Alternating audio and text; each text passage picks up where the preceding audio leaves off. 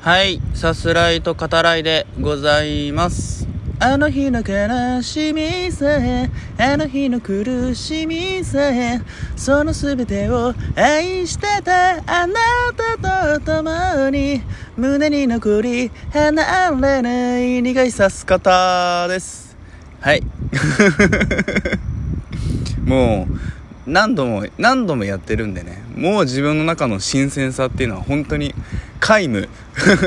うんその中でやらせてもらってますけどね。どうでしたかね？はい。あのレモンにした理由っていうのは特にないです。はい。あの誰もがあの比較的みんな知ってるなっていうそういう曲を選んでおりますが。うん。えっと河川敷から、まあ、夜の川ですね。はい。お話しさせていただいております。ちょっとね日があの短くなってきたなっていうのはそれこそ日に日に感じますよね。うんもうすっかり。夜空ですかね。これまだ7時過ぎたぐらい？7時半ぐらいなんですけど収録してるのが。うんそれでもねすっかり夜空だなっていう感じで。いよいよまあ夏まだね終わらないのよねっていうところもあるんだけどその天候自体は変わってきてるなっていう気はしてますよね。暑さはまだまだ続くん続くんでしょ？ね嫌になっちゃうよねっていうところもあるけど。まあまだね9月入ってないんであと一月ぐらいはね一月二月ですか？この暑さじめっとした感じはね続くんだろうなっていう感じはしますけど。うん。はいあのー、まあ就活というかねあのー、前回も面接落ちちゃってみたいな話してますけど、えー、就活やってかなきゃなって思う今日この頃ではございますがそれでもですねあの恋人が欲しいなって。思い続けておりますという。はい。あの以前ねあの本当に短い期間彼女えー、できた時もありますけどまあでもすぐ終わっちゃってですねあの今は本当にあのいてくれたらいいなと思ってやまない感じですね。意外とね意外とねって誰が知っとるんじゃいって話ですけどあの人生振り返ってそんなにね彼女欲しいな恋人欲しいなって強くね思うタイプではなかったんですけど、うん、だから今が一番欲しいって思ってるかもしんないですね。なんか年齢的なものもあるのかな。なんか焦りに近い感覚だなっていう気もねしてるんだよね。今30まあもうすぐ中盤にね差し掛かろうっていうところですけどうんなんか大丈夫かなっていう そういう感じがあって。なんかねその素敵な思い出を作りたいんでしょうね。なんか夏祭り行ったりとかうんなんかなんだろうなこれからできなくなるってわけでは決してないけどうんあのでも今のうちにやっときたいなみたいなさそういうのがあるのかもしれないですね。うん本当にこうささやかなねことでもいいから一緒の時間を共有してハッピーにね入れたらいいなっていう。まあ相手がハッピーであることっていうのはまあ大前提ではありますけど。うんなんですかね。あの僕元カノいてあんまこの話してないですかね。11年間付き合った元カノがいるんですけどあのその方とね一緒にいる間っていうのはあんまりこうどっか出かけようって積極的にね自分がまあデブ賞っていうのもあってあの積極的ではなかったですけどなんか別れた後こう振り返るとやっぱもっとねいろんな思い出作っとけばよかったな。いやたくさんあるんだけど実際はね。でもなんかもっとこう相手のことを考えて というか悲しくなってくる。話しててなんだこれはっていう感じですけど。うんあのそれでもねなんか相手にこうたくさんの思い出をなん言い方あれですけど与えられたらよかったなみたいなのはよく思うんだよね。おそらくだけど当時からはちょっとはねこう人間的にマシになった。うん。おそらくは成長してるであろう。今の自分が誰かとこう付き合って相手のことをこう何て言うのかね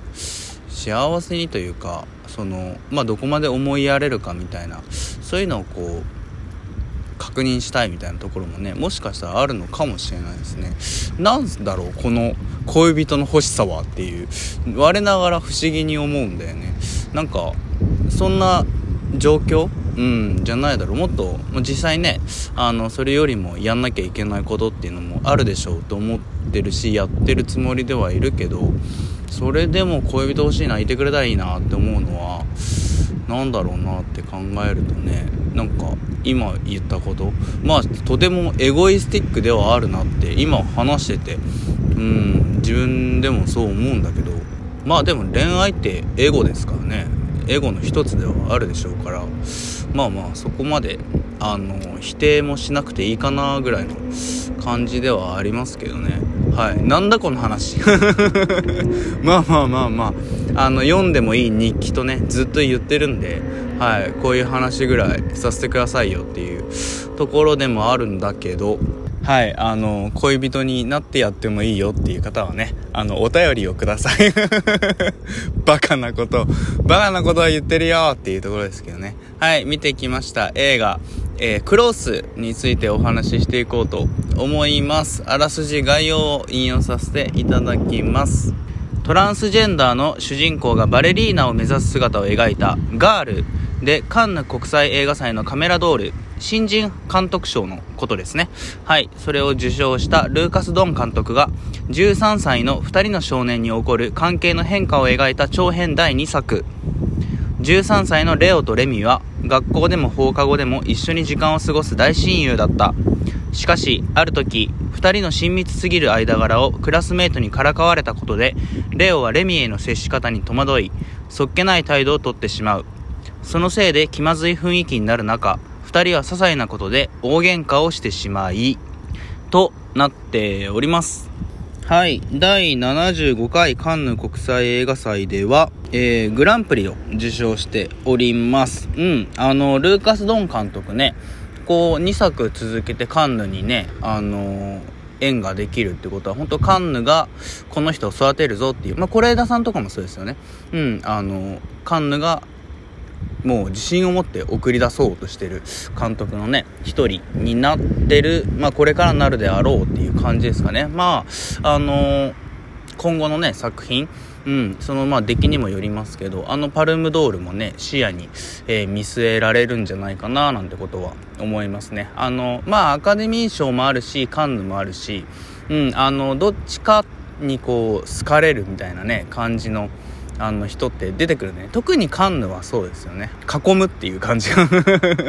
うんありますけどね。はい。で今回もですかね。あのパンフレットが完売、えー、してましたね、まあ、お客さん多く入ってるよっていうことで、まあ、広島ではね2週間、えー、限定のうん、あの公開にはなるんですけどおそらく多館ではやらないだろうから短い期間だけでしかね見れない作品になってますけどあのこの手の映画がもっとやっぱねあの多くの映画館でしかも長い期間ね見れるっていうようになるとあの地方でもねあのよりいいのかなって思ったりはするんだけどはい。で、今作ですね。まあ、カンヌグランプリもそうだし、あの、旧ツイッター、まあ、現 X ですね。うん。でも、まあ、あの、東京近辺でね、暮らす方などね、早くからこう、これはすごいぞと、傑作っていう風にね、おっしゃる方も多くて。で、町山智博さん、えー、がね、出演されてるアメリカ流れ物、うん、の TBS ラジオですね。はい、のコーナーでも、まあ、あの、取り上げられていて、傑作っていう風にね、押されてましたけど、まあ、その噂にたがわぬ、うん、あの、出来だったかなと思います。見た後の余韻ですよね。ずしんとこう、重くね心に残すものがうん大きいなというふうに、えー、感じていますね。今もこうレオとレミの姿にねこう何ていうのかな胸打たれてるっていうそういう時間が続いてたりうんしますけど。で、今回ね、あの、ネタバレをします。こっからネタバレするんで、あの、聞きたくないよっていう方は、あの、ここでね、やめていただいて大丈夫なんですけど、えー、まあ、レオとレミね、あの、本当に小さい頃からであろう、えー、仲良しの2人がいて、うん、その、レオ自身がね、言ってますけど、まあ親友だし、兄弟のようでもあるしっていう、その間柄ですよね。うん、それをこう一言ではやっぱ語り得ない。それくらい、その本当に親密な時間を、えー、共に過ごしていると。一緒にね、こうベッドで寝てて、レオがこう一旦こう離れると、レミがこう、寄り添ってくるって添い寝してくるみたいなね姿も印象的でしたけどその観客をはじめですねその旗から見てるとこうどう名前を付けたらいいかわからないぐらいの、うん、仲の良さっていうのが、まあ、あるわけですね。それをこうクラスメートにからかわれた、うん、ことからレオがまあ距離をね取るようになってまあ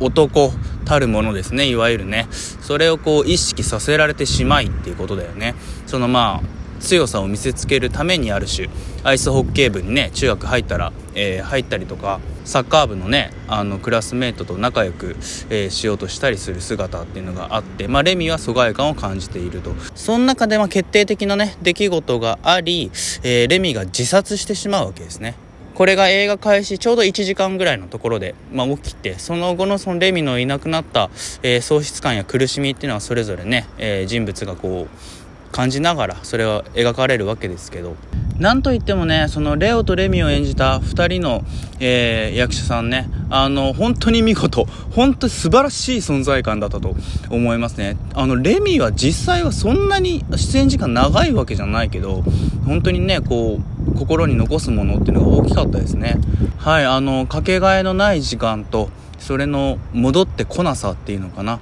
うん。あとやっぱその間柄人と人との関係性っていうのを決めつけないことですね。第三者が。その重要性をね強く訴えた作品ですね。是非ご覧ください。ではまた。